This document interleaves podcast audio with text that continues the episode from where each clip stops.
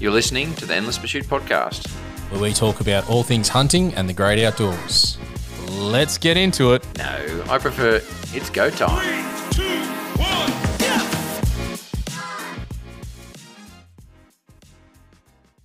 This episode is brought to you by Zeiss. Hunters need good glass, and with the Zeiss SFL or Smart Focus lightweight binoculars, you'll be on the hill longer and seeing further. The lens diameter has been reduced by 2 mil, making it possible to decrease their overall weight by up to 20% compared to the Zeiss Victory SF models. Not only that, the SFL binoculars are up to 30% lighter than comparable products from competitors. Find your local Zeiss SFL stockist at www.osaaustralia.com.au. Okay, so you've heard part one of Africa with Dodge over there. This is part two. We're going to find out about some of the things he didn't get to chat about while he was there, and we're going to hear what led up to the trip and get right into it. So, Dodge, how did it all go? Mate, uh, it was a. I mean, I've been before, so I had a bit of an idea of what I was getting into, but it was a pretty epic adventure. Uh, I probably used that term a little bit too much, but it's sort of there's not many words that encapsulate the whole experience. It's um, it's one of those things that unless you've been, it's hard to explain. It's hard to understand, and I feel that a lot of the anti side of the hunting in Africa, especially, comes from. Well, I know that it does comes from people who haven't been and experienced it.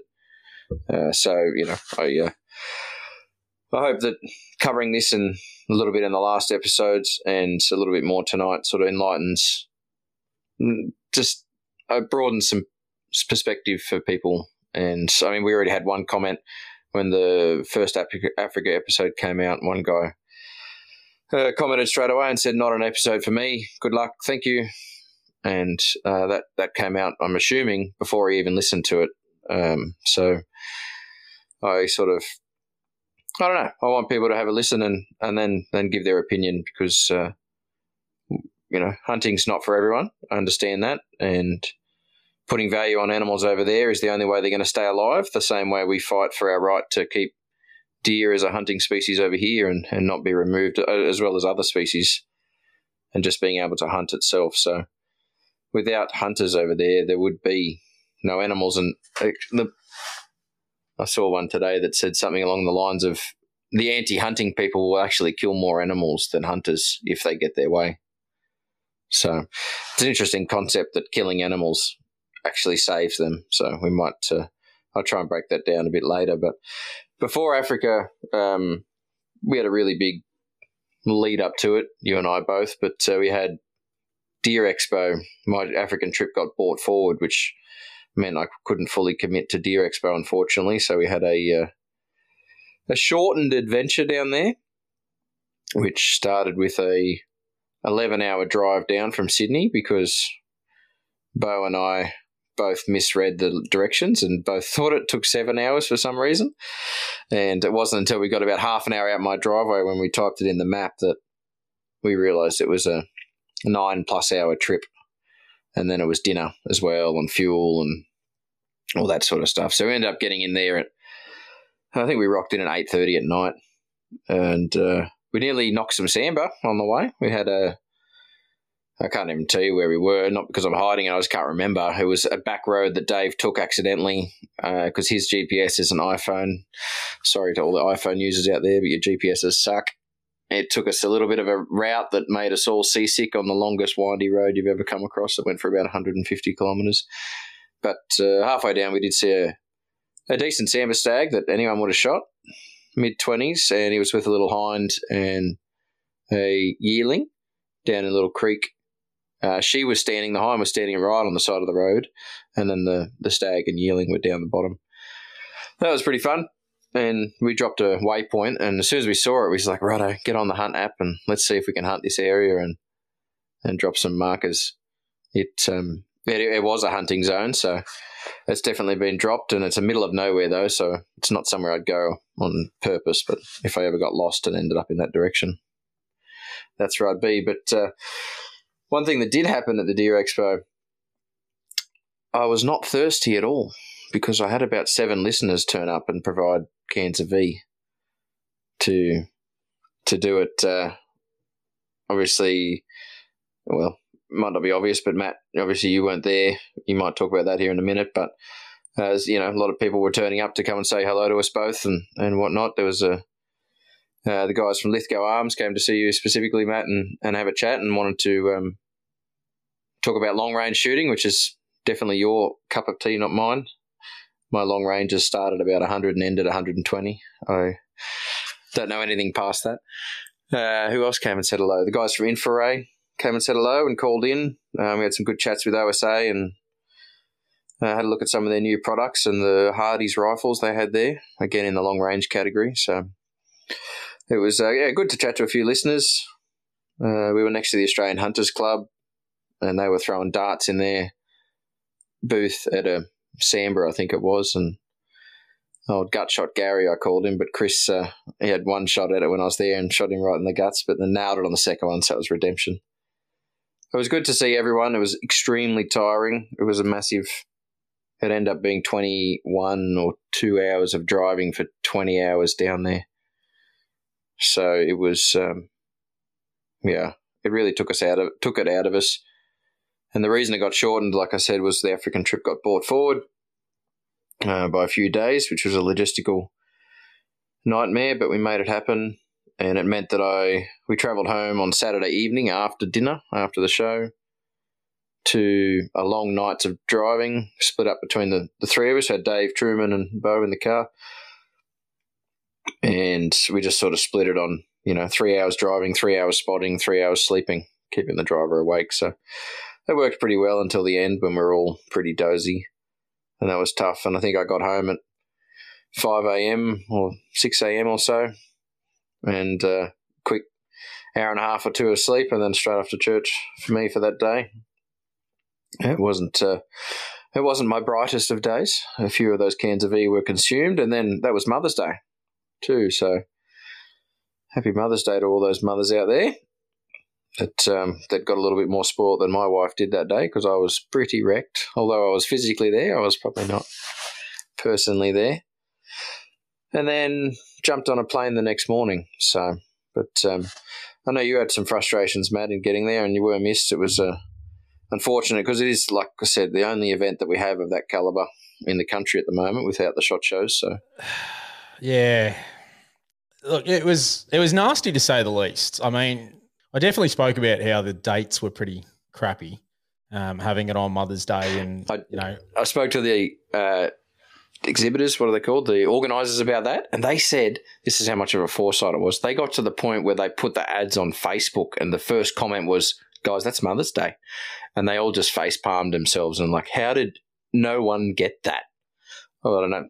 They mustn't have kids. Well, that and just not ideal. So that that hurt, and um, you know, my wife is very tolerant in in the time that I'm away from the family doing this mainly, and um, I just went, is it fair to miss her first Mother's Day with the whole family? So decided, hey, no, nah, that's not uh, not going to be on. So decided I'd fly down for the Saturday. Now that is a bit of a mission in itself, but I was going to do a fly in, fly out, and so up at uh, two thirty, and on the way into the city, spent a heap of money in uh, basically. Oh, geez. The tickets obviously was money. The rental car was money. The um, airport parking is ridiculously expensive.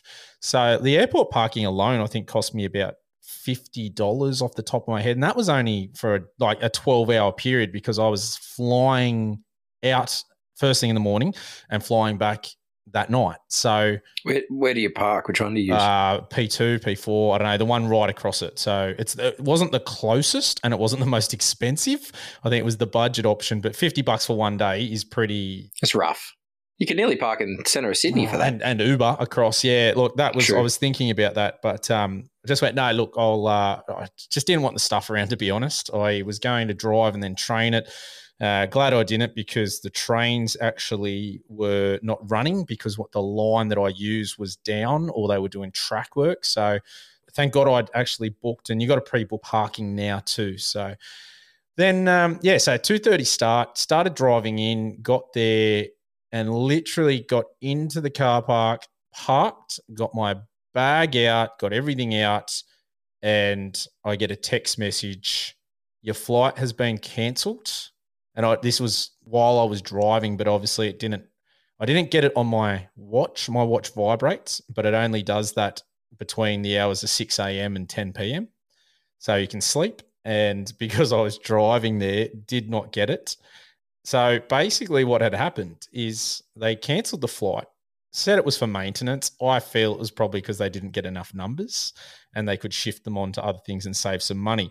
And the interesting thing is, someone told me the other day this year alone, 1,700 flights had been cancelled by that provider. Now, normally not a big deal because if you're flying and you're going away for a few days, what's a couple of hours? You're still getting to the destination.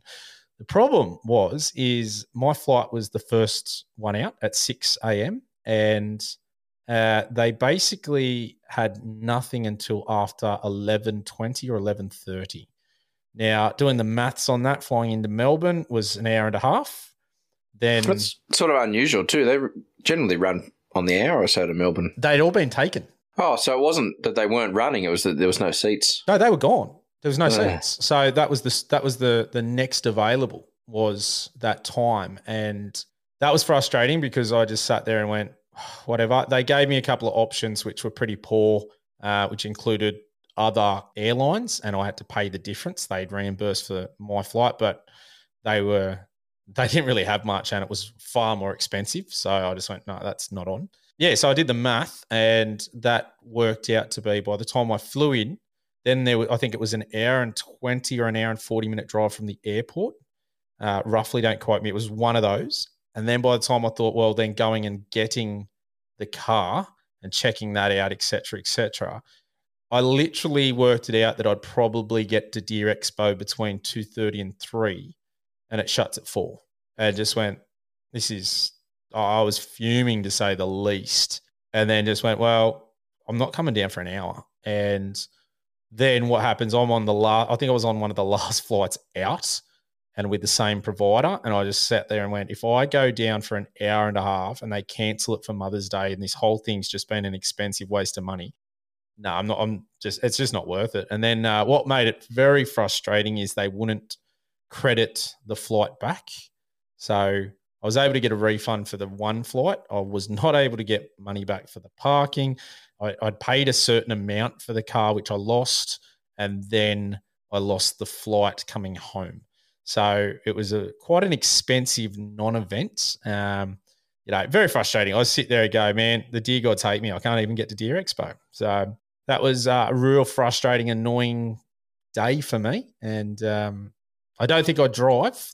Uh, maybe I would, but I definitely wouldn't do it in one no, day. No, no, and I don't recommend it to anyone. I think my first text back because he texted pretty early in the morning when it was happening, and I was awake because it was freezing cold and I was sleeping in my swag. It wasn't particularly warm, but uh, you, you know, your text said flight cancelled, not coming, or something, or what? No, you didn't say. That. You just said flight cancelled, and I, I think I just wrote back straight away. Don't drive. Like it was so much further to do that by yourself is would just be dangerously dumb, but and also waste of.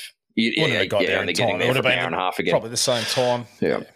So no. It, yeah, very very annoying. So that was a pretty ordinary part. But um, yeah, that's hopefully they put it on a better date next yeah, year. that and also venue. I mean, the venue itself was fine, but I don't know. I've always had an issue with the events that have them in venues that are out of the way a little bit. Like they'll have them what they might refer to as a hunting area. However, you know, Shot Show proved it year after year that having them in Sydney Metro, Melbourne Metro, Brisbane CBD, like it it worked and it made it so easy for people like yourself that would whip down to Melbourne and you know you'd be 10 minutes or 15 minutes in a cab and you're there. It's not hiring a car and the extra expense. The exhibitors don't have to lug their stuff down and then freight it an hour and a half across or you know freighting to regional areas is, is not cheap so it's got to be taken on board surely I, I think also like j- just the date. The date was the killer, and a lot, I spoke to a lot of people that didn't go down at all, and the reason they didn't go down at all was the date. And the, the reason I was flying in and flying out was the date. And I sort of went, geez, that's annoying because it would have been really easy to fly down on the Friday. And then if, it, if a yeah, flight gets cancelled, wait for the next one. It's no big deal. You're not missing anything. It's it's done. But um, but then that and then the accommodation and where it was, there was an, I think the accommodation I originally looked at staying on the Friday night because I was going to fly down the Friday, but sort of got to the point where it was well and truly away. I wasn't gaining much at all for doing it. And it's just like I'm I'm probably actually going to pay more here because now I've got to book the car for an extra day and then pay for accommodation and I'm not that close. So yeah, there was just a, a multitude of sort of events and issues with the the whole thing and where it was and hopefully yeah, will they either city I, I do like the city for that. I get that maybe they wanted the hunting feel, but uh geez, I'd rather be close to the city and easy to access. That's yeah, sure. and I've seen that proven with the numbers that come through. I mean, uh, you know, this is not dissing Deer Expo because hats off to them for still running a damn expo when when no one else is. And I think the numbers were good down there. I'd like to see them in comparison to other years, but I also think they were good on the back of there hadn't been other expos for some time, and that's the only one. Whereas I think if it was held the following weekend or the weekend before, they would have been bumper again because it would have been so much easier for, we, you know, guys like yourself. There, were, there was some wives there that I spoke to one lady. I said, "Oh, you know, you're having a good day?" And she goes, "Well, he told me he was taking me away for Mother's Day weekend. He didn't tell me it was to a hunting expo." So there was a few uh, women that got dragged along. A few people in trouble. A few women that got dragged along for that. But uh, yeah, it you know, I think the city's the way to go. That's always my vote. And if there is the odd chance that you might draw someone in that might be fringe hunting or might be just thinking about it, dipping their toes in it, much easier to get them to a city event than to drag them an hour and a half out of Melbourne to you know an event that they might possibly not like. So, but uh, yeah, no, I just think venue is definitely important, but also dates, guys. A Father's Day weekend might be different. Yeah, I'd probably still want to spend it with my kids, but um, you know, not lug them around for those parents of young kids out there. You probably don't want to lug them around a convention centre, but hey, some might. No, it's not me. not the convention centre part, but uh, yeah, no, just the. Yeah, it's uh, anyway. We'll see what happens. There, you know, there's talk of more events happening up in New South Wales next year, so we'll um, yeah, fingers crossed on that one, and, and hope it does finally come through. All right, let's get into it. Let's. Uh, so you didn't have much sleep, and you had an early flight out on the, uh, I think the Monday. You said so, not long at all. What? Uh, how long? How long is the flight over there? Uh, a couple of options. The direct flight from Sydney was fourteen, and that was Qantas. Then you can also go via. Uh, for us, it goes through Singapore and then back down, and that's. I can't remember which leg is which, but one is seven and one is eleven hours, so a little bit longer with a bit of a stopover, but you save a bit of money. You always save money on stopovers because they want you to spend money in the stopover country. But uh, I actually, I think I mentioned it before, but my tickets were incredibly cheap. Uh, it was a mixture of good timing, on sale, and I used a few points, but not many, from my Qantas points. Uh, so actually, was 388 bucks return, which was like that. Oh, that's probably what you paid for Melbourne, both ways, nearly. I think I paid more. Yeah, which is no, yes, I did. I definitely paid more, and I was with a budget airline. Yeah. So I mean, it's uh, it was it just happened. Luckily, it doesn't happen like that. One thing I would say to people, if you ever book an African trip, and I'll try not to sell one, is on school holidays because there's a lot of expats in Australia that uh, bring their kids back to South Africa or you know come over to Australia or vice versa on holidays in it's a it's just a very busy route in school holidays. In their school holidays or ours? Ours. So a lot of boarding schools over here have South African children in them that then go home for school holidays. But what it means, it's not so much the busyness, but what it means is that Qantas don't allow you to use points during that. Like they don't do their Qantas rewards flights. Yeah. Which is what I booked. So it, it you know, just because it's a peak period, basically, it's like traveling anywhere on the long weekend like we've just had it's um yeah, it's not fun on a Monday afternoon. But so keep that in mind. But uh, yeah, flew over. I had a very interesting lady next to me on the flight over who was a vegan and very anti hunting, which made for an interesting 14 hour flight. But uh, landed over there and man, customs on that end was easier than going through a train station over here. I mean, it was literally grab your bag, see you later. There was no benches to go past. Sorry, I'll retract that. Before I got my bags, they look at your passport. The lady never said a word. She looked at it, flicked through a page, found a page, stamped it, and that was it. That's all I saw. Grabbed my bag and walked out. I mean, I don't know what anyone's smuggling into South Africa, but I could have taken anything in. There was nothing checked. So I walked through the other side, and there was some massive storms that day, and traffic was a bit of an issue. So, our business partner over there, Dempsey, was caught in traffic.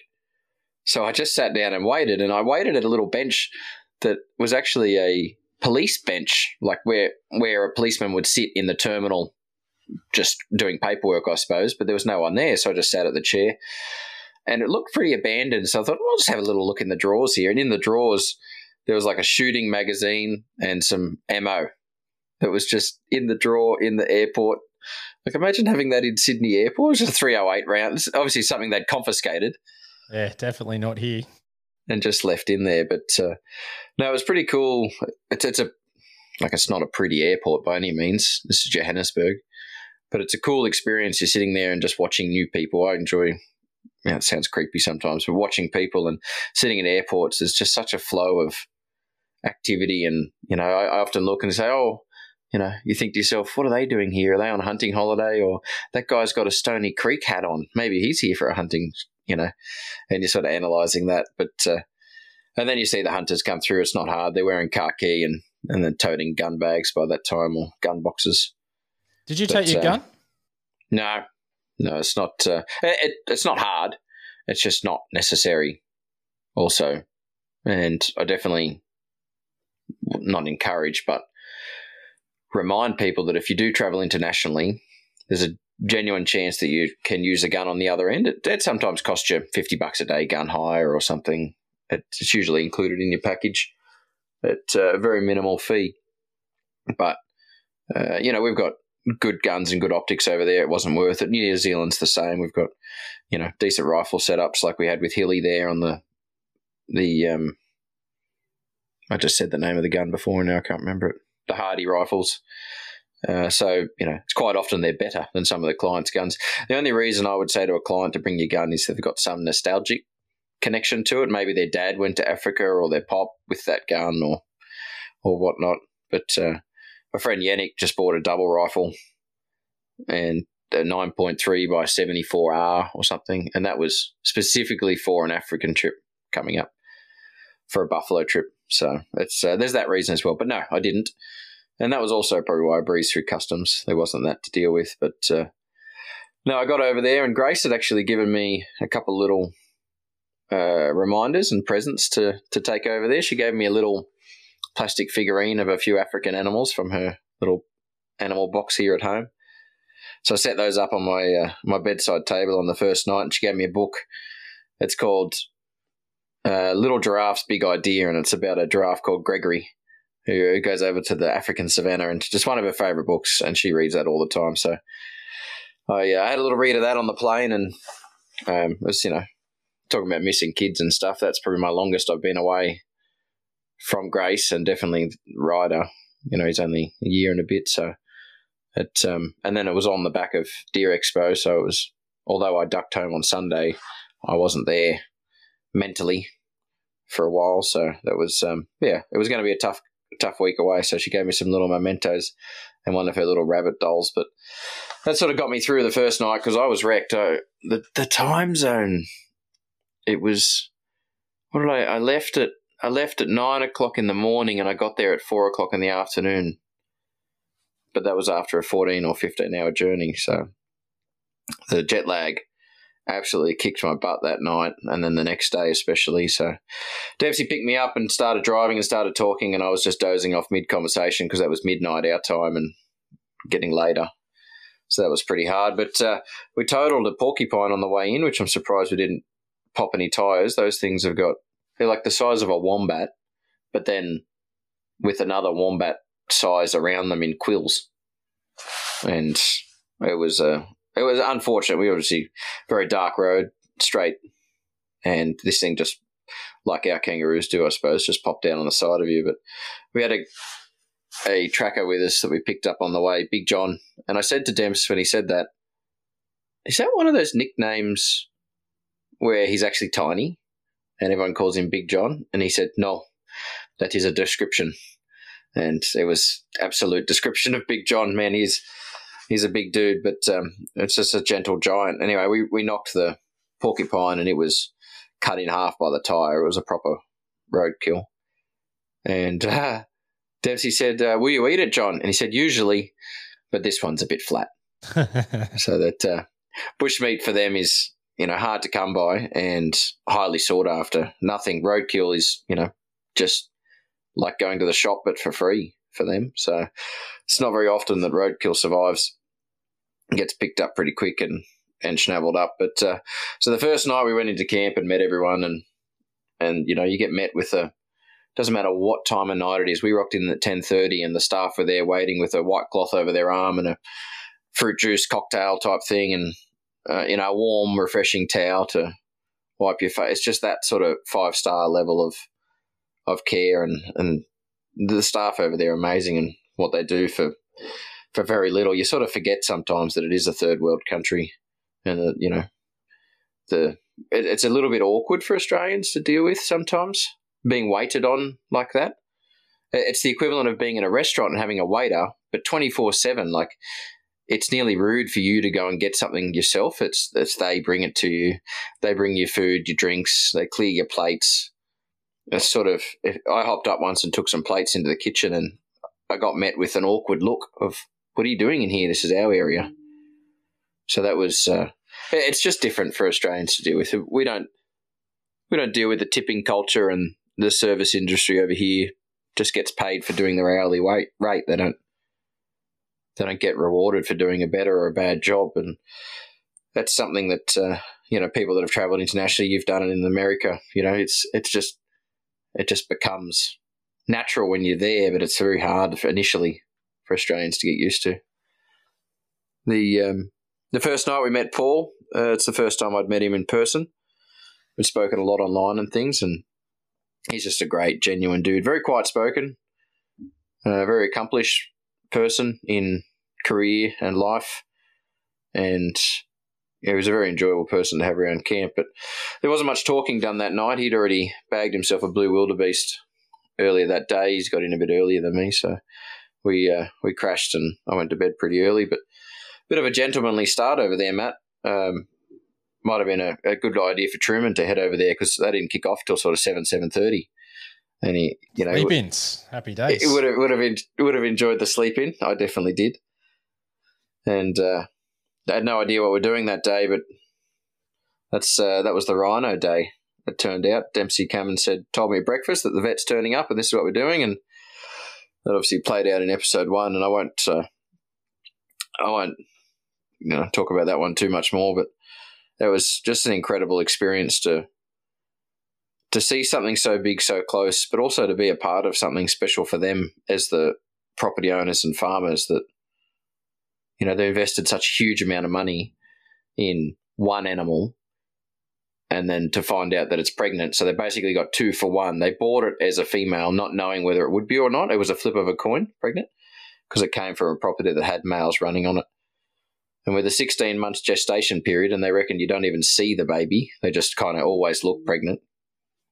It's, it's, um, you know, it, it's just a surprise either way. But to find out it was, and then to see the looks on their faces, and they were sort of high fiving each other, that's pretty special. How much do you think it would cost to insure a rhino for a year? And I, so, you know, we all do car insurance and things like that, and then you think a rhino, you're like, wow. But we're insuring against it's um, natural death, uh, poaching, accidental death, and injury that means they can't breed again or something like that. Just throw a random figure. It's less than you think. I'll just say that. Let's take a break and we'll be right back.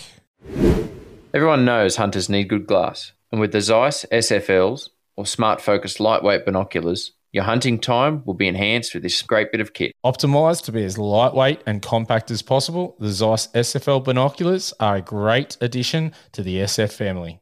The new ultra high definition concept ensures true to life color reproduction and the highest level of detail. Thanks to its smart focus concept, the focus wheel is perfectly positioned, enabling fast and precise focusing, even with gloves on. Find your local Zeiss stockist at www.osaaustralia.com.au.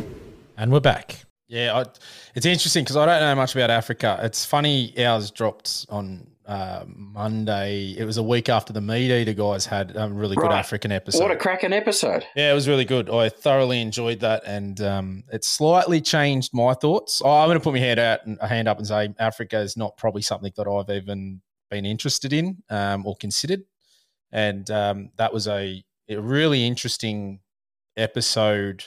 Um, and it was funny because I sort of reflected on. I know there's been conversations I think you and I have had about what is the best conservation model, and it was interesting to hear them say the uh, the, the American North American model was better um, on the back of the fact that it wouldn't work what they do in Africa because they get paid so little, and um, obviously they've created a fantastic conservation model on the back of uh, what their economy is. So it's still a win. And it was, yeah, it was interesting to compare them when they were talking about it. And I love the fact it was an Aussie on, on their talking as well. So, um, yeah, that was super interesting. But man, I would be saying, because obviously wages are quite low, money wise, I think I.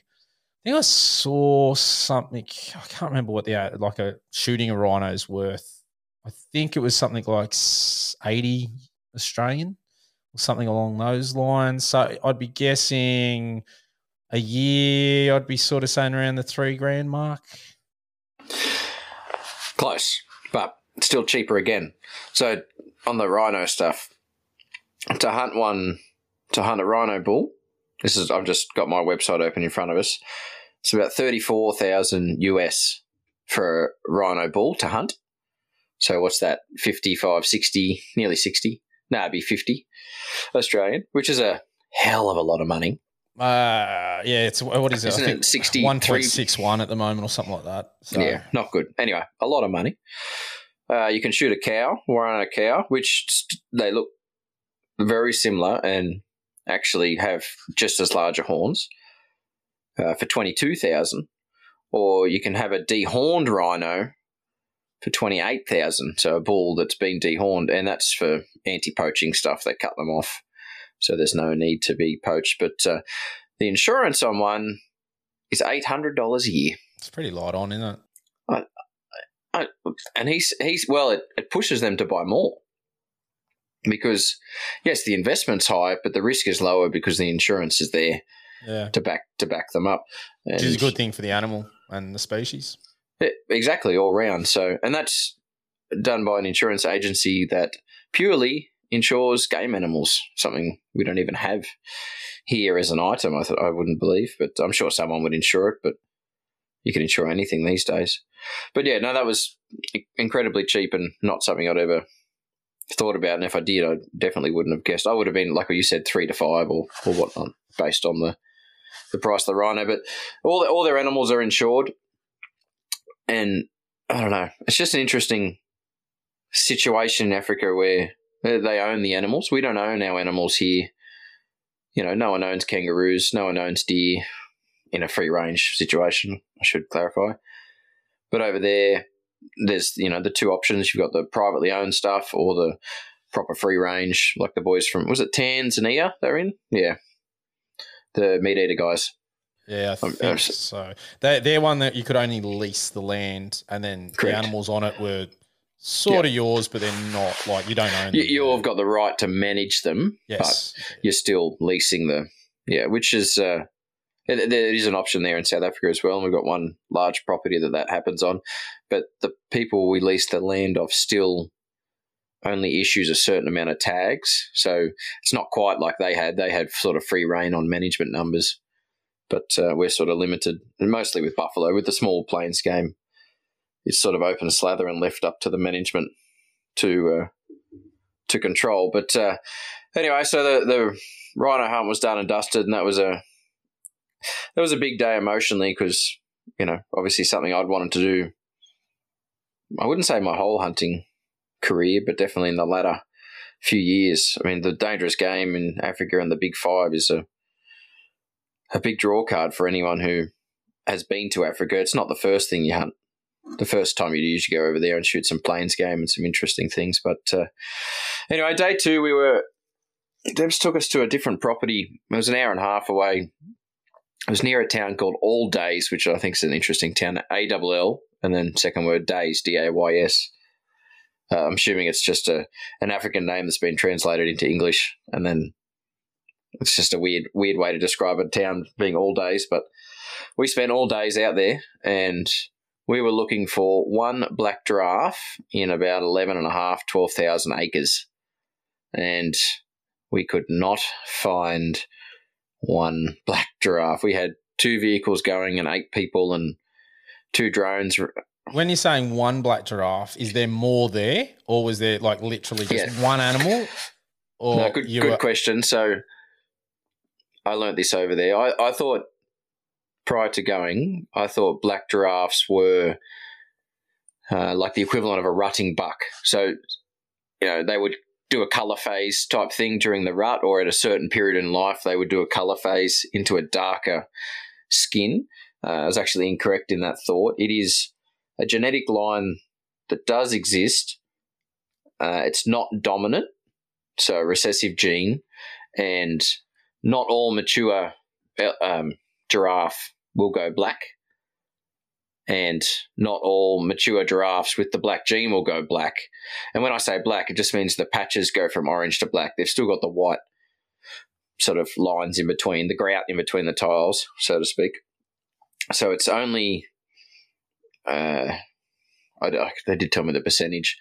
Let's just say one in 50 males that mature will go black. So it, it is, you know, quite, I wouldn't say rare, but it's on the rarer end of the spectrum, which makes them more sought after by hunters, I suppose. I, I, uh, Dempsey said, you know, there's one available. And I said, yeah, okay, let's go and have a look. And I'd seen giraffe before and they're interesting and pretty cool, but never really thought about shooting one until they said there's a black one that's pretty uncommon. I'm like, oh, that's more up my alley. And so on this property, there was three two years ago, and over the two years, they've again hard to find, but they've ended up they're shooting two, and now there's some young ones coming up that have the gene but haven't turned black yet. So there's only one left on the property that they've seen, and it, I mean they they know this because this property has a, a, massive lodge and they actually run helicopter tours and things out of there. So it's not uncommon for them to see it from the air. But on foot, and you think that a giraffe is easy to see because they're huge, but the the brush there was so tall. I've, I've got a photo or a little video, and I'll if you if I remind myself, I'll put it up. But you have to zoom in, zoom in, zoom in, and all you can see is a giraffe's face in the tree and you can't see any of the rest of its body. So we actually ended up finding 22 giraffes that day, mixture of males, females, young ones, and not one of them had any black color on them, which was uh, good and bad. Um, I mean, it's not uh, they're not a cheap animal to hunt, so I wasn't super disappointed that I didn't get to shoot one because it freed me up to uh, you know possibly shoot some other things. But one thing that did happen oh sorry the, the name of the trees i just remember it's called a mopani tree. And there's there's the boys that were there were talking about these mopani worms and i'm picturing like a, a beetle grub type thing and they say at the right time of year the trees just rain down with these mopani worms. They sort of come out of the ground go up there eat the leaves and then drop a silk web type thing and and come down and they turn into a moth or something. Now they eat them. And I thought, oh, okay, whatever. And that was sort of all that was said about it. But on the way home that day, we actually went to a Spar, it's called like a IGA version. And they bought a bag of them and they took them home and cooked them, and they were the most disgusting thing I've ever tasted. The, the, I mean, I haven't had, you know, the witchetty grubs or whatnot that we eat over here, but this was like eating a, you know, a cicada shell that's left on the tree. Oh yeah, yeah. That, but with brains inside it, like goop, gooey. Have you ever like fried up or deep fried like prawn heads? Yeah, so yes, I have. Uh, that's probably a close texture. The one thing I struggled with this was it had a sh- uh, like a segmented body, and every time you bit it, the segments would sort of come open and then um, clip your tongue a little bit, and you get like a little. It would nearly bite your tongue, like a, the bits of shell on the back of a Oh, prawn like would open pinching up. you, sort of thing. Exactly, like a like a go on the prawn topic. Yeah, the back of a prawn with the segments on the shell, and it would pinch your tongue, and it was not an enjoyable experience. So if anyone ever goes and they say you should try it, no, just say no. Dodge said no, and uh, it was a bit spicy too, which also didn't help. But I'll get back. No, uh, it put that in the back of my head and try to forget I ever ate it. Anyway, so on the spent all day chasing these drafts around, and we looked. Uh, there were some high stands that we climbed up in that weren't being used. Some water tanks. Uh, there was another tree there, uh, a baobab, which is those big, huge, wide base trees. Uh, generally got monkeys in them over there, but the they were fruiting at the time, which is an interesting seed covered in a uh, not meringue, like a nougat textured powdery coating, and then you'd sort of just suck on it, and it would sort of dissolve like a mm, lifesaver, musk lifesaver kind of chalky texture. But it was a real dried apple flavour. Anyway, we were chewing those around, and we just stopped and grabbed a few, and then jumped back on the ute or the bakkie, and we crested over the top of this little rise on a track. And a hundred meters away at the bottom of the track was a broken pipe, and and drinking from the broken pipe was a little herd of impala or impaleli, I think they pronounce it. And there was a big impala ram, and uh, in previous time I was over there, I saw them and I was like, yeah, cool, but not super cool. Anyway, when you see a big one, it changes your mind very quickly. And Dempsey said to me, which he said a few times on this trip, if you don't shoot that, I will.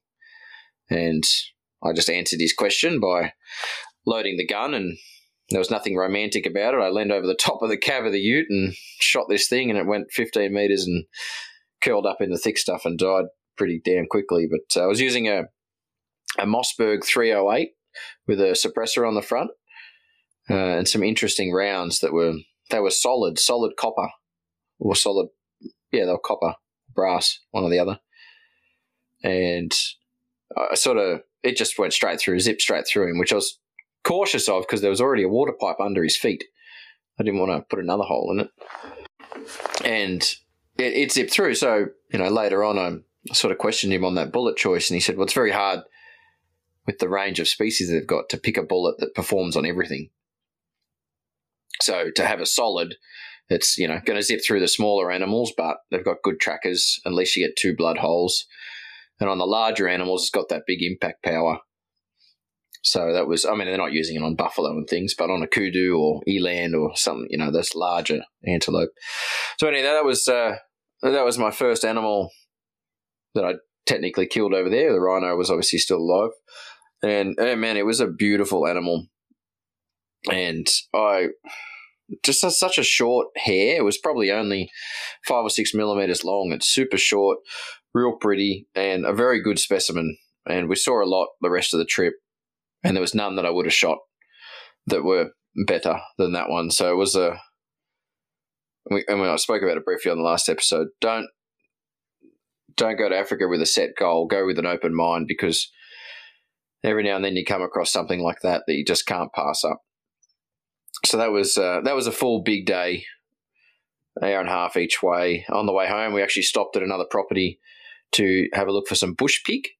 Have you seen those? They're like they're not even you know warthog is what most people picture like pumba, but these things are just ugly mother truckers. And uh, everyone jump on Google and have a squiz. But yeah, bush pigs in Africa are some of the ugliest animals I've seen, but impressive. Nocturnal, and they come to bait roughly at the same time, which you can sort of schedule them a little bit. And uh, these guys have been working on that for a while, trying to get them on bait. And they were coming, but we ended up doing two or three nights out there. Three nights it was, and we missed them one night by twenty minutes. Like we packed up at ten o'clock and they came later. Or one night we, you know, they didn't come in, and the and the following night we also missed them. So no shot opportunity. But that was a long day. Got home at yeah ten thirty or so to a, the staff waiting for us with dinner again, which was nice. So another night there, and the next day we travelled to a new farm. We actually went across six different farms over the whole time we were there, ranging in size from sort of three thousand acres to I think that was the largest that one. Where we were chasing the where we were chasing the bush pigs was a larger again, but it was more of a free range cropping property than a than a hunting property. Just had the pigs on there as well. Lots of game on there, but they weren't huntable.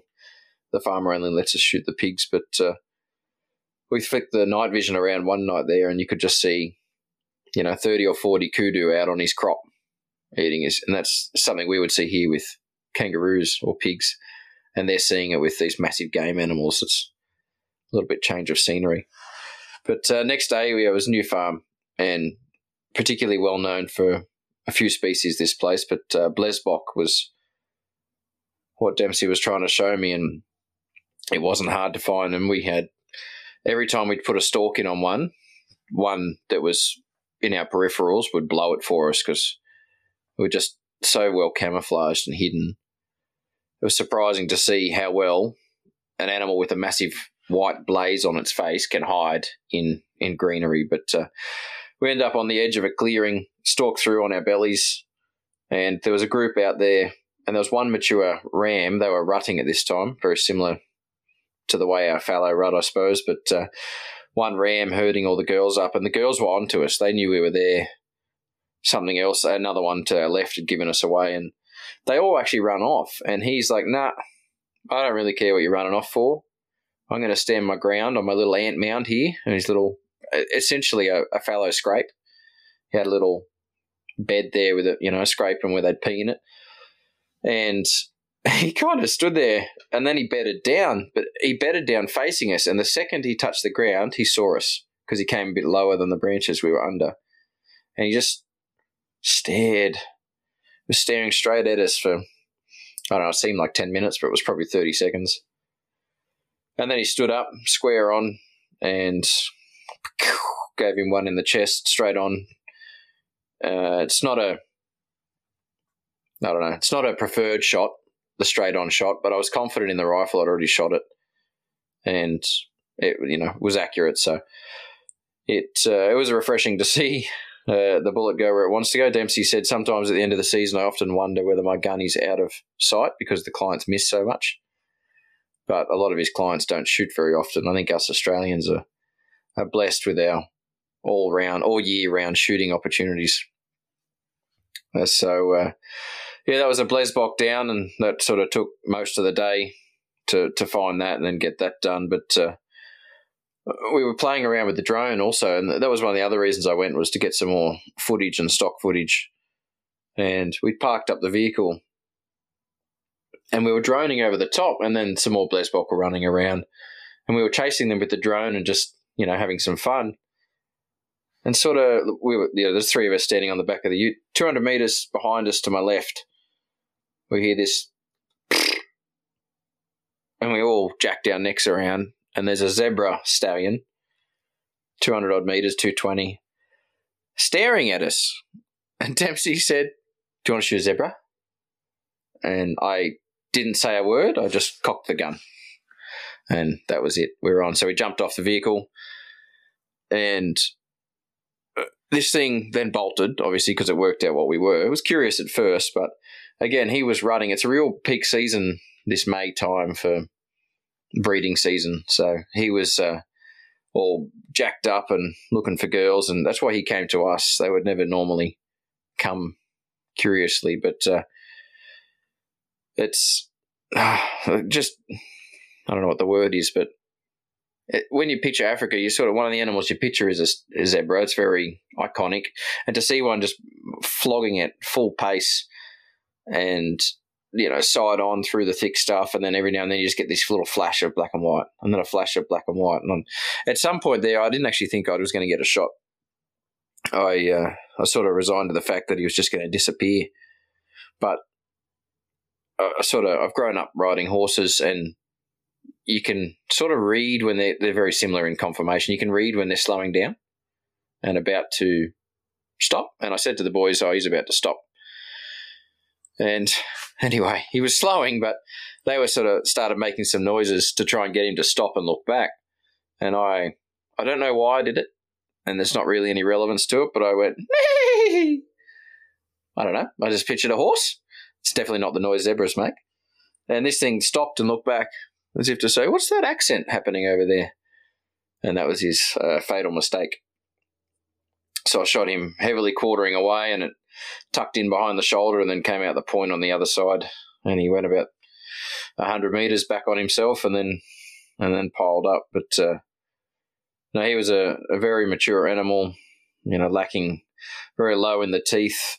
His molars were really starting to show some serious wear, and the patterns on his back were just incredible. A little bit like I don't know, like a leopard kind of actual. He had the stripes going up the side, but then the spots running down the back. And I think Dempsey said it in the past episode that zebra is one of the most common add-on species. People don't think they ever want to shoot one until you see one, but it's uh, what what I also found on him, and I feel sorry for him, was more ticks than I've ever seen in my life on his rectum.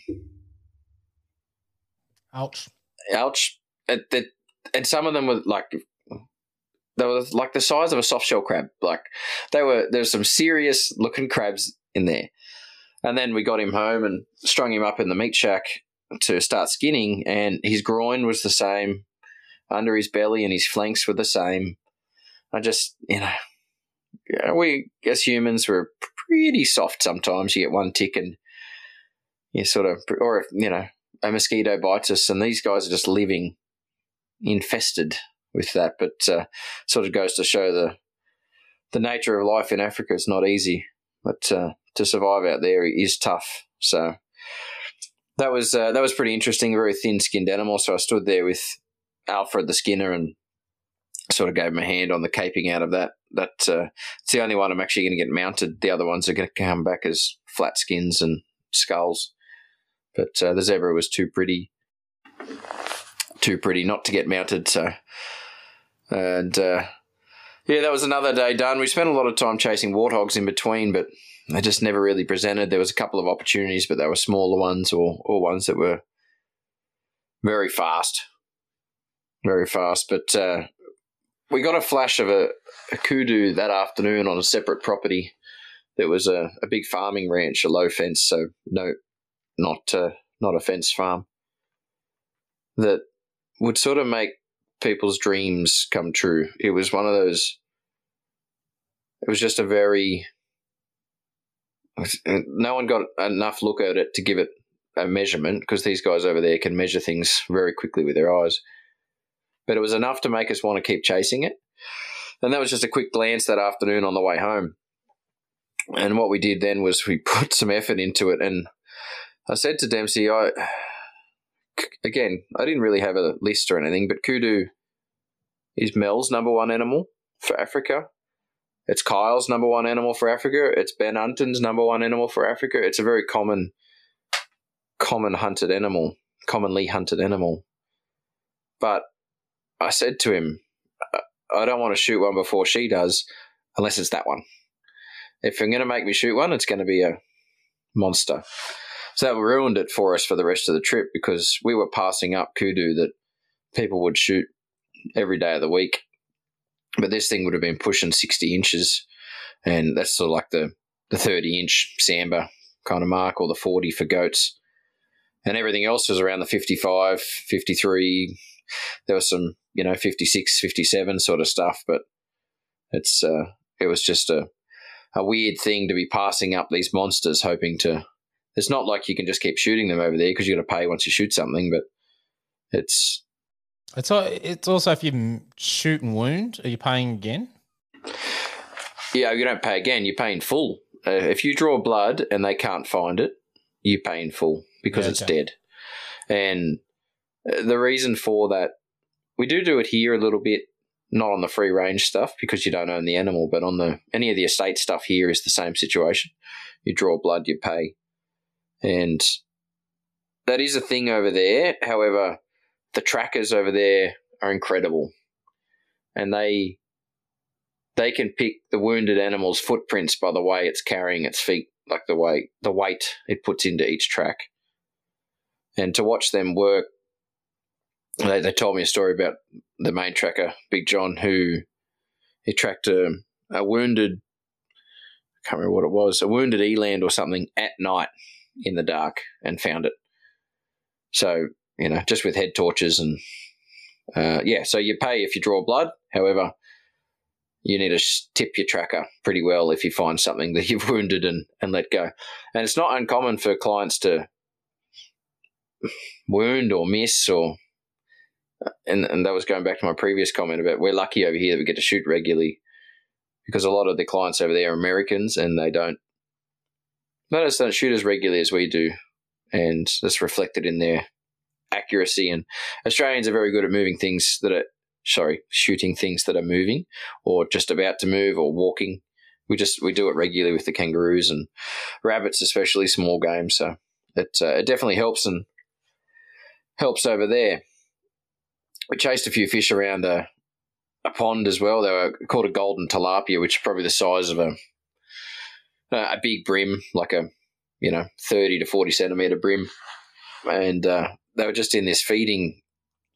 Uh, what's it called? A water trough at this farm, and they're gold, like goldfish. But you think that that would make them easier to catch, but then you remember that they've got to take the bait. It's not you seeing them, and they'd float right to the surface and just drive, just fly straight past your bait. No interest. But uh, I actually didn't get one. The boys caught one, and we ended up catching all these little ones just on the hook. They were sort of that hungry; they didn't even need any bait. But uh, no, the, the zebra was sort of exactly like Dempsey said, not an animal that I particularly went over there to harvest or to hunt. But man, I'm glad I did, and it's uh, Grace is definitely keen to see one come back. She's already got the little toy set up in the trophy room where it's going to hang on the wall. She got the little zebra sitting there. So then uh, the next day, Dev said, "Do you want to shoot a crocodile?" And uh, that's not something I'm ever going to knock back in life. He had mentioned it before. We'd spoken before I went over about a couple of animals that really interest me and the sort of style of hunting I'd, I'd like to do. It's trying to shoot things that are a little bit different than other people. And crocodile's definitely on that list. It's just not something we can ever shoot here, although we have plague proportions up there now and, you know, damaging animals and, you know, farm and people as well. But uh, unfortunately, the Australian government doesn't see that as a viable option. And I can understand why, but also understand the benefits in it and the costs that that could be rede- re- redeemed or reaped from from shooting them. But I'd, I'd, I'd never looked into crocodile hunting. I'd never thought about how you actually shoot one and where you would shoot. Although, like, the only thought I had was, are we shooting in the water or is it on the land? And then there's a little book over there called The Perfect Shot. And I'd seen it on my previous trip. And then they had one on the coffee table at the lodge. And it goes through each species in Africa. And then it's got them, you know, broadside, quartering on, face on, usually like live animal photos, and then it's got superimposed in them their vitals and their neck and things, and then it tells you, gives you a description on, you know, where where they would see the perfect shot. And there's a bit of contention with some of the animals, but the African animals carry their vitals in a little bit different spot than us, than our animals here. They're usually a little bit further forward and then you know the heart's very far at the front of the chest, and then you've also got the you know giraffe and things, which is a lot higher up in the chest. Um, so it's nice to know each different species. Now we spoke about the crocodile, and all the planning we did was based around this thing being on land. And we drove an hour and a half again to a different property uh, so what they do is they actually they purchase the crocodiles as tiny little ones and then release them at some point in the farm, and then they just filter their way out. And uh, you much about age of crocodiles and growth rates in your reptile history? Yeah, super slow. Uh, yes, but it depends on food, food. availability and heat, and that. So the hotter it is, the metabolism works quicker. There's a million different things to it. but not they're not a From a fast growing. no, from a hatchling to like a, an eight meter croc is a bloody long time. Like it's a, a human lifetime. Yeah, right. So this was um, the sort of. I'm sort of fast forwarding a bit. I'll get back to its age after I tell you about the shooting of it. But uh, it, um, it- so they release them as little ones, and then obviously some survive, some some don't, and you know they're not available for hunting and harvesting until they sort of reach. I'm going to say sexual maturity, but plus three meters basically. Um, what's that? Twelve foot, or roughly 11 and a half foot or so. Um, so that's, you know, anything bigger than that's considered a, a large trophy. Again, getting into that 30 inch Sambar sort of comparison. But so this property had had several dams with crocodiles all through it, and it's a it's a game farm as well, but you can't fence a crocodile in. It's a sort of stream system that runs into these pools, and they when we got there, they said, "Oh, um, someone's been out on a game drive this morning with clients and they saw one good one in this area and it was on the bank. So we're like, okay, sweet. So we drove to within, you know, 800 meters or so of the, the water system and then we closed the doors quietly and hop out and get ready. And then we moved in there and then there was uh, one, two, three, four, five, six of us there, five of us there and we worked our way stalking around this dam section of the creek and couldn't see it. Didn't find it, non existent. Okay, bit of a bummer, a bit of a letdown, and uh, sort of, not that I sort of thought it would just happen straight away, but I wasn't sure. But the other thing was I wasn't prepared to shoot one in the water. We hadn't covered that in our 101 crocodile hunting earlier that morning at breakfast. So we just waited. We set up on the bank, laying down and glassing the water basically, and it was probably I want to say 300 meters long ish and maybe 100 meters wide with heavy reeds and things. And I mean, it could have popped out in a spot that we wouldn't have seen, but after about half an hour, um, I think it was Dempsey actually caught caught movement, like caught some ripples or something. And what had happened was two geese, which technically weren't geese, and I can't remember their name, but they landed and then it was 10 minutes. So he noted that they landed, and I didn't take much. He told us about it and said it. I didn't take much notice. And then about 10 minutes later, the croc popped up 30 meters from him. And that was what he was stalking in on. And when I say pop up, you know what they do. It's just that eyes and horn thing. You get about, I don't know, six or eight inches long of, and then however many inches wide. And so it's not much of their bodies above water, just enough for them to see and that's all he spotted. So we ended up moving back around to that end of the property, or that end of the the dam, or that end of the the bank, I suppose. And it was a really good stalk. Like so, they're a bit like Angus was saying. They're highly wired on vibration because they it knew that those birds landed there and were you know playing around and sort of. I'm assuming they're sensing vibration better than you and I can so we were conscious of that and moving in very slowly and creeping up over the bank and we ended up about 50 meters from it and i had an amazingly comfortable rest i was lying on some prickles that were digging into my chest and i had burrs in my legs and it was terrible but i actually put the bino harness down on the ground and then sat the rifle just on the top of that so it got me just a bit up off the ground and what i presented with was a, a back of the head shot sort of quartering away with only this inch and a half or so of flesh outside the water. And I could see where I was supposed to hit. They'd explained it to me. And I felt extremely comfortable with this 308. I knew it was accurate. And it was all on film. Was, they were set up there and they sort of snuck up behind us. And Ruru, our cameraman, had it all rolling. And he said, No, good to go. And I said, All right, three, two, I was about to say one, and Dempsey said, What are you doing? I said, I'm counting down. I'm letting you know when I'm about to shoot. He goes, Just shoot it. anyway, I shot it, and water erupted. Like the water jetted up two or three meters in the air. The crocodile come charging up out of the water and splashed down. And we had a young, um, they called him an appy, which is short for apprentice, but apprentice PH, sitting next to me, um, Olivander. And he said, Good shot And Dempsey very quickly said, "Not good shot, Ollie." And my heart sunk. I was like, "What?" Like, and he's like, "Not good." He said, "They don't react like that. It should be dead. It should not be moving." And uh, we reviewed the footage, and I actually hit a little bit low, and I hit the water just short of him. And uh, my heart was sinking because, like you just said, you draw blood, you wound an animal, you pay. So mm, I, I don't know. My my emotions hit rock bottom. I was not not crying, but man, I was like not a happy person to be around for a little bit, and and they didn't help. Like I said to him, don't don't be pretty with me. Just tell me straight. What do you think? And he said 50-50. You've either hit it low in the neck and it's gone through like throat and things, and it's going to go down to the bottom of the dam and it's going to die, and we're not going to see it for three days until it floats. And then one of the other crocodiles might come in and eat it anyway, sort of thing. You might never get any of it. Right. That's sort of what I was dealing with.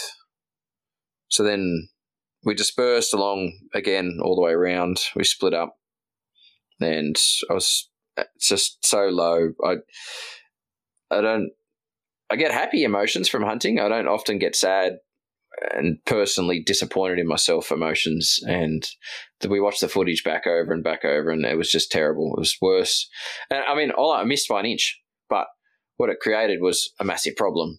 It's not if you miss by an inch on a deer, you're still hitting it and still quite often killing it. So I was at the bottom of my bottoms, and then I reckon it was a good 45 minutes later, half an hour to 45 minutes, it popped up on the side, well, not to the side of the center, let's say that. And that sort of gave us a bit of hope, at least that it wasn't dying at the bottom. It was possibly wounded still, but alive. And then it, it came up for a little bit and went back down. And again, that sort of suggested to them that it was injured and it wasn't being able to hold its breath as long as it should have. So it was coming up to have a quick breath and then head back down. And then it popped up again 50 meters or so to the left, very close to the bank. I actually think it had its feet on the ground and just, just holding its horn and eyes and nose above the ground. And this was a full broadside shot, and I was set up, ready to go. And it didn't seem to be in a hurry. It was quite, I'm going to say relaxed, I suppose, but it felt like that. And it was just sitting there. And I was just working on my breathing, which is, again is not something I normally have to do. But man, I had I don't know what the buck feed. What's a male crocodile called versus a female? Oh, I couldn't tell. No, don't know either. But we'll call it buck fever, but croc fever. And it's the worst I've experienced in a long time now for this second shot because I'd already bummed the first shot. I was nervous. My heart was shaking. My hands were sweaty. And I literally, like, you've got a 50 cent coin is the brain on the side of a crocodile. You're basically aiming for the ear so it was the description was halfway between the eye and the horn. There's like a drop down smiley sort of black line, and you want to be in the center of that. okay, small target. So I squeeze the trigger. It's not very loud because it's got a suppressor on it. And this thing just didn't move. Just what happened was the the shot went perfectly in there in the side of the skull, tiny little entrance hole, but the bullet actually exploded the skull cap open and bits of skull were raining down on the rest of the dam, like 30 and 40 meters away. You catch it in the edge of the footage, and you could just see the ripples coming from the middle of the dam where stuff was raining down, and and it just laid where it was. It uh, it did move slightly, but more of a nerve thing, and obviously a quick little sigh of relief. But then Dempsey said, "Go and grab it before it because one kick of the tail and it would have just floated down into the bottom again. So go and get it. So he was talking to Olivander, the the appy, and there's some funny footage, and it'll come out eventually when Rue gets it cut for me. But there's a video of Ollie. Ollie and I are built very similar, quite round, and there's the two of us running together, which is unusual, along the bank of this river, diving through thick uh, like the amount of I was still pulling thorns out of my hand the week after I came home, just because we were both trying to get there as quick as we could to try and stop this thing. So we, uh, anyway, we both grabbed it pretty much the same time. Ollie beat me there. He went higher on the bank and I went lower, and I got choked out by thistles. But that's my excuse anyway. And we grabbed it and grabbed the tail and sort of dragged it up to shore, and it wasn't moving. But that, that's the most emotional hunt I think I've ever had in memory. Anyway, my first one, my first deer was pretty emotional, I suppose, but I didn't really know anything to compare it to. But that was very, very emotional, and again, not an animal I particularly, you know, grew up wanting to hunt or anything, but it was a. Uh, it's just a dinosaur of an animal up close. It ended up going 3.71, and they sort of said it was, you know, possibly 15 to, I don't know, uh, some said 15 to 18, but I don't really, again, like you said, food and temperature has a lot of variance in those things, variation. And that was the hardest part then was so Ollie actually dragged it through the water, possibly still other crocs in there, not that we'd seen, but through the water across to the other side. Hats off Ollie. And uh, got it up on the bank, and that's where we got the photos and things. And I said to the guys, I want to put my head in its mouth. And they're like, no, we don't do that photo. I said, I wanted to do that photo. Anyway, so I did it, and they were very reserved about it. And we had a stick in its mouth and whatnot. I didn't think too much of it, but then we'd been there for, for you know, 10 or 15 minutes and did some video and photos and things. And then it moved. Its arm moved, and then its tail moved. And it was definitely dead, but just the, the twitching like most animals have. Uh, whether it's a reptile specific thing, I know snakes can still, you know, move after several hours of being cut their head off and things. But you know, th- this thing, we took it back to the house, and I'm going to say five hours after it was shot, started skinning it, and I was cutting down its tail, and its tail was pushing us out of the way not twitching. It was swinging side to side, just muscle twitch. I'd never seen anything like that that long after being killed. And they said, yeah, it's not uncommon to throw it in the cool room and it's still twitching after it. So I've done a lot of skinning in my time. I've never done any reptile stuff. So I went uh, one for one with Alfred the Skinner. We went 50 50 on this thing and uh, he whispered in my ear, like the guides were they were like, "Why are you helping? Just let them do it." I said, "No, this is super interesting." So they went and had lunch, and I stayed. But he whispered in my ear at some time. He said, "Dodge, no one ever helps me." I was like, "Oh, Alfred, that's nice." But I wasn't doing it for him. I was doing it for my benefit. But uh, just to say I'd done it out of interest sake, they don't actually. You can't skin the head. The uh, the scales don't separate enough. They're so tight onto the skull you can boil them and they'll fall off, but you can't skin them and then sort of reuse them if they usually leave them on there and then just sort of dry the skull out. So if you have a, a crocodile mount, that's its actual head. Yeah, okay. In, in, comparison to like a lion or something where they use a fake head and you get the skull as a separate trophy, whereas a crocodile it stays in.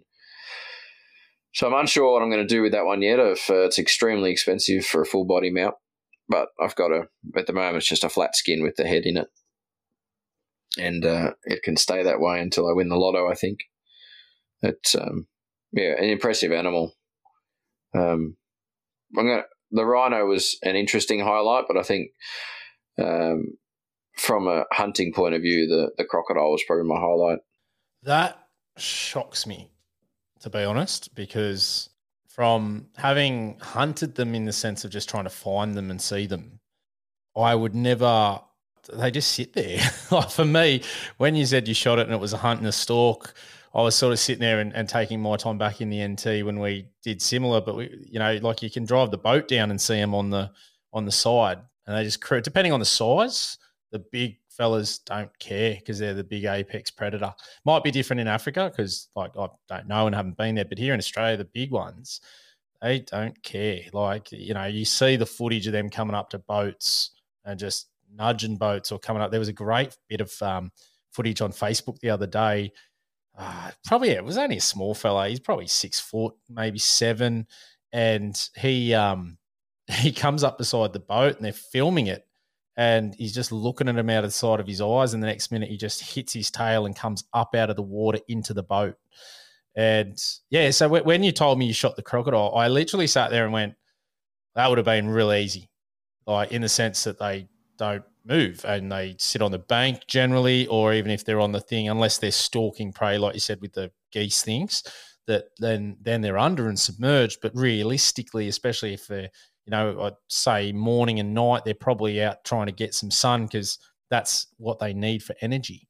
Um, midday, probably depending how hot it gets over there. Again, I don't know, but that's yeah, it was an interesting one. That was so really surprised to hear that that was your the one that hit you the most. So, I think, and uh, well, these these guys never seen a boat.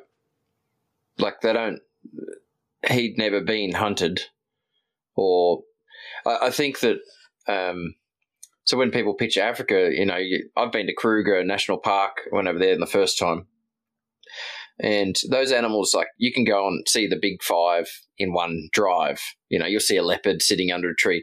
That just never happens in reality. And I think that animals get desensitized to vehicles and things. I actually think that this one moved off the bank when he heard us park up 800 meters away.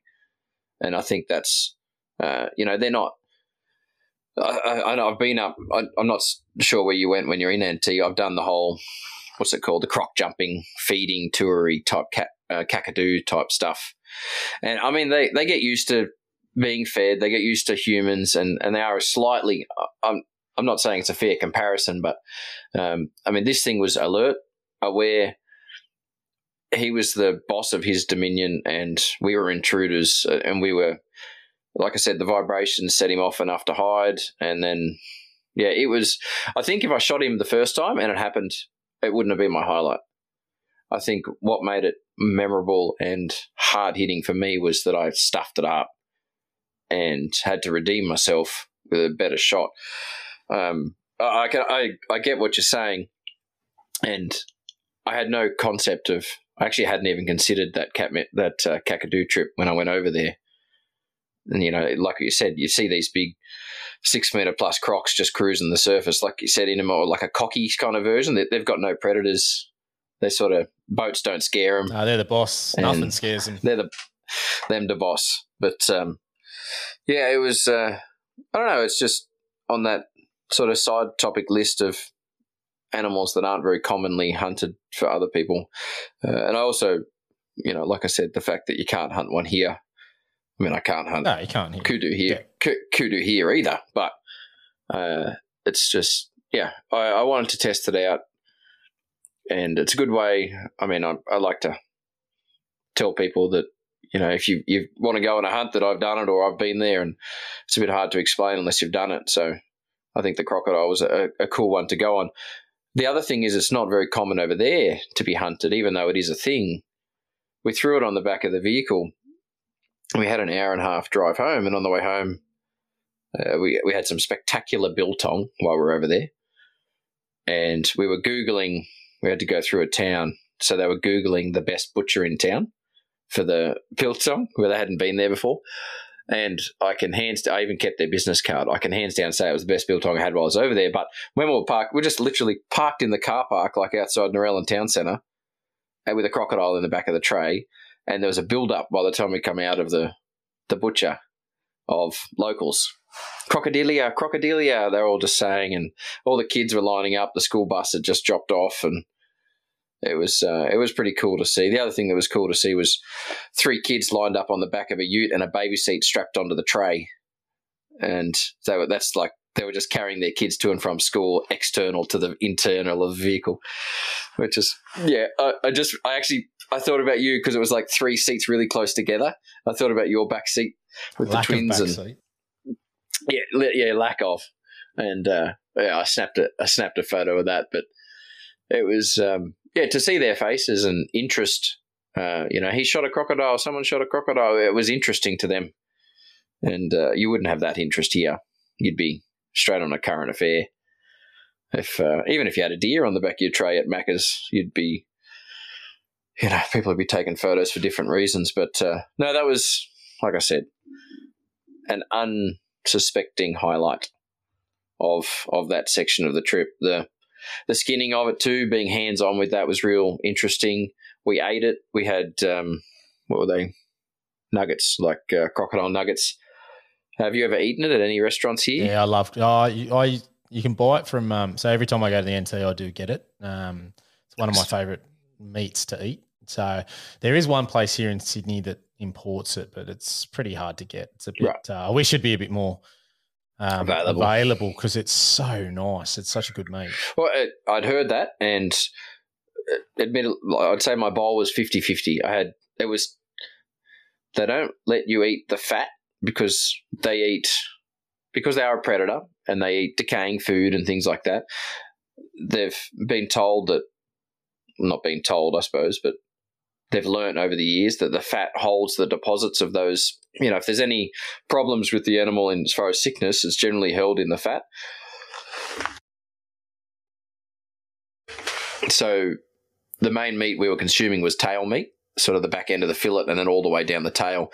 So you'd pull off, there was a top layer that was quite fatty and looked really yummy, but that's what they were saying, oh, you know, it was more like Scotch fillet meat where it was meat mixed with fat. And they were like, no, you kind of more need the, the sirloin stuff, which is more just straight meat. And so that's what we took out. And we had that that night for dinner. And like I said, 50 50. Some parts were super tender and just fall apart like flaky fish. Another part was more like a chicken breasty sort of texture. Not terrible, but uh, flavor was delicious. Uh, we actually ate, well, we just, they call it all venison, but we ate venison the whole time we were there. Uh, zebra fillet steak. So, yeah, I um, tenderloin, eye fillet was the softest piece of meat I tried over there. Kudu was really nice. Uh, eland was nice. We had hippo one night just for something different. That was a little bit chewy, and I can say I've eaten it, but it kind of just tasted like a bad veal schnitzel. And uh, yeah, the food was impressive, but the hunting obviously was more impressive. The just the extra little wildlife, the little leopard tortoise. We found a few of those crossing the road. They were pretty cool. Uh, what else? The guinea fowl so many guinea fowl, especially on the farming on the crops. A little bit different to our guinea fowl, but uh, I don't know. It was just a uh, like like even just you said then you, you it's hard to talk about it because you haven't been there, and I it just even if you're just over there for a holiday, it's not the real Africa. It's kind of like when tourists come to Sydney, they sort of see they don't see your and my life.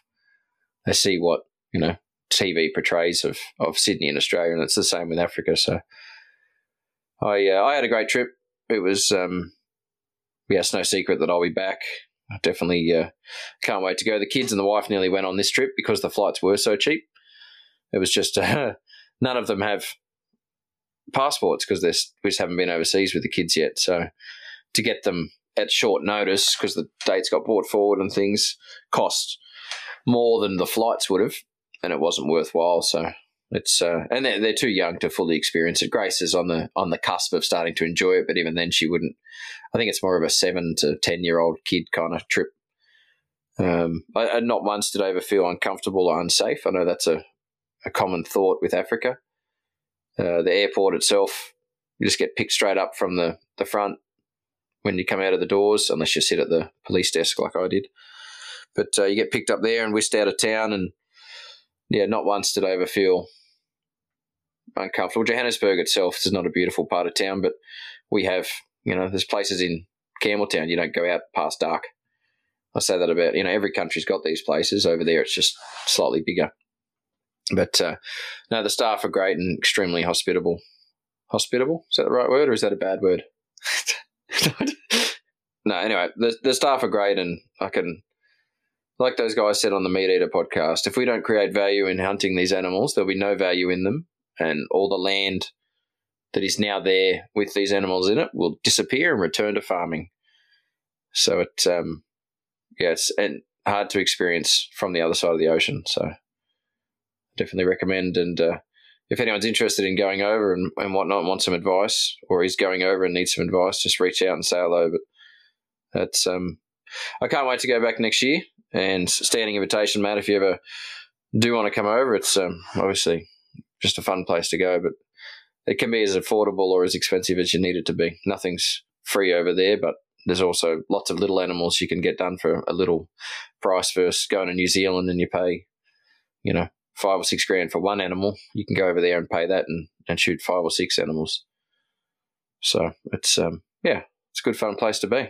All right, guys. Well, I hope you've enjoyed Dodge Recounting Africa and uh, learn a little bit about what goes on over there. And um, next uh, next couple of episodes, I think we'll get back into the Australian stuff. So, all right, I'll uh, catch you next time. Bye for now.